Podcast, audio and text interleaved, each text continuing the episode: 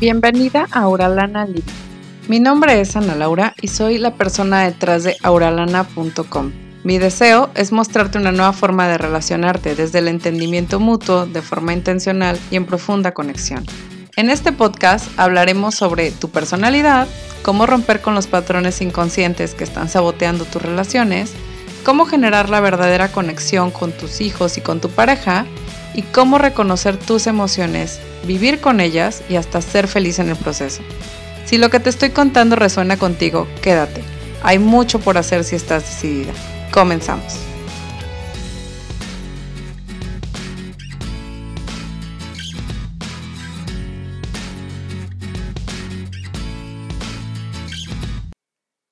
Bienvenido y bienvenida a un episodio más de Aurelana Living. El día de hoy vamos a hablar sobre cómo se forma tu personalidad.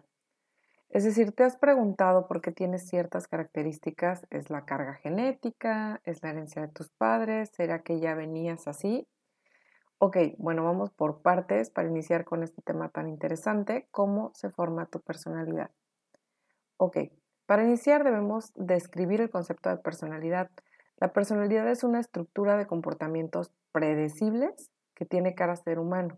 Y es por eso que las descripciones que usa el enneagrama de las personalidades, tema del que se habla mucho en este podcast, son tan atinadas.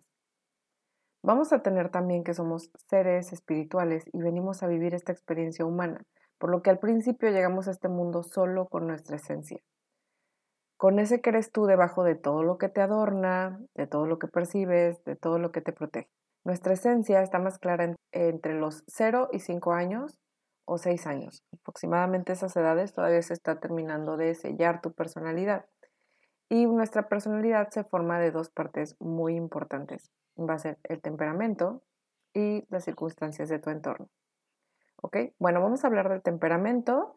Este es como tu componente genético y puede que tú seas una persona con un temperamento mucho más buscador de vida, es decir, como más hacia afuera, eh, que seas una persona más complaciente, es decir, que son personas que son un tanto más moldeables a lo que encuentran en su entorno y a las personas a su alrededor, o puede que tengas una personalidad retraída, que es una personalidad eh, mucho más introvertida y que le gusta como estar en soledad digamos que no es, una, no es una personalidad tal cual, sino es una forma de vivirse este temperamento, ¿no?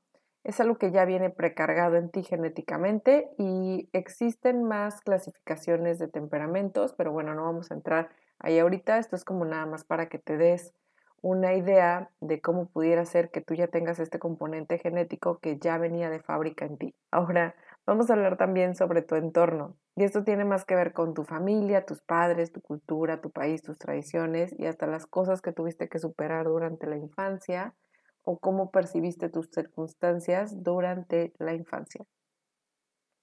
Y bueno, entonces con toda esta mezcolanza decides de forma inconsciente usar una máscara para protegerte. Y esta máscara es para adaptarte al mundo material, al mundo práctico en el que vives, el mundo donde definitivamente podemos encontrar hostilidad. Es, una, es parte de nuestra adaptación, no es algo malo.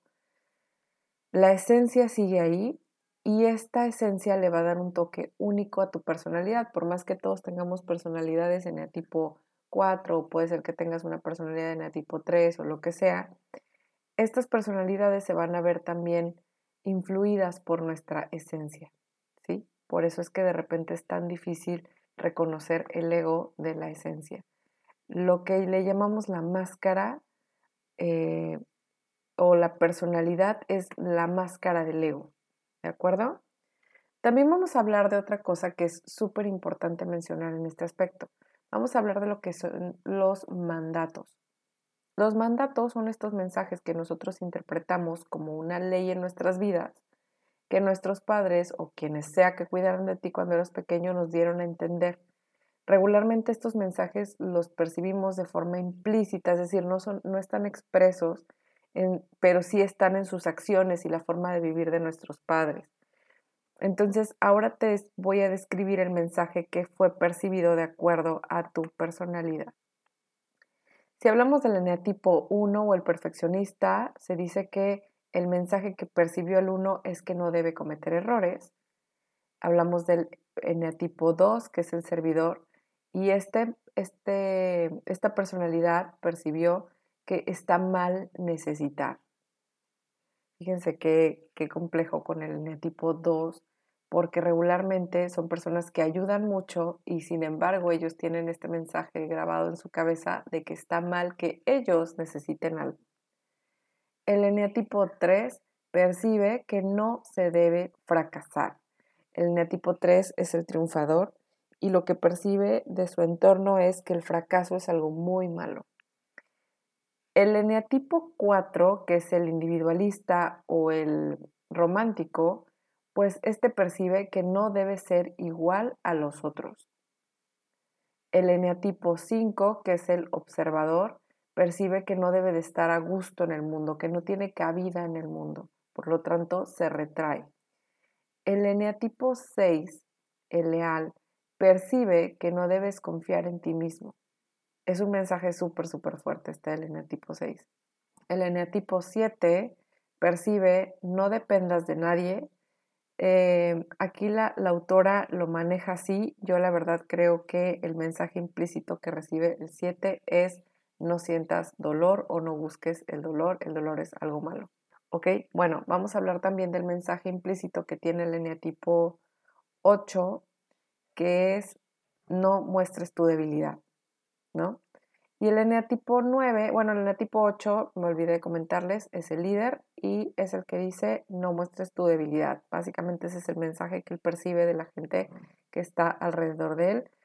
Y el eneatipo 9 es el mediador o el pacificador y este percibe no está bien hacerse valer. Es un mensaje también súper fuerte el del eneatipo 9, mensaje que hay que trabajar.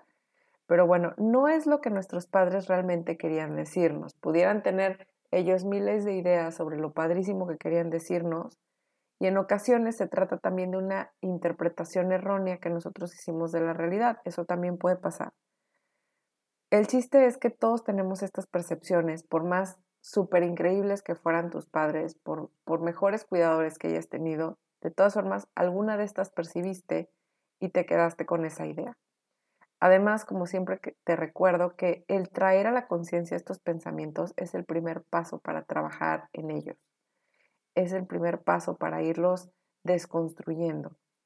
Si quieres conocer más sobre este tema, te recomiendo que leas el libro Viviendo el Enneagrama de María Elena Villaseca y me encantaría que me contaras cuáles son los descubrimientos que tú tuviste entonces entra a auralana.com barra EP22 y cuéntame lo que descubriste o por medio de Instagram me puedes etiquetar en arroba auralana y recuerda que contesto todos tus mensajes. Te agradezco muchísimo por escuchar y nos vemos pronto.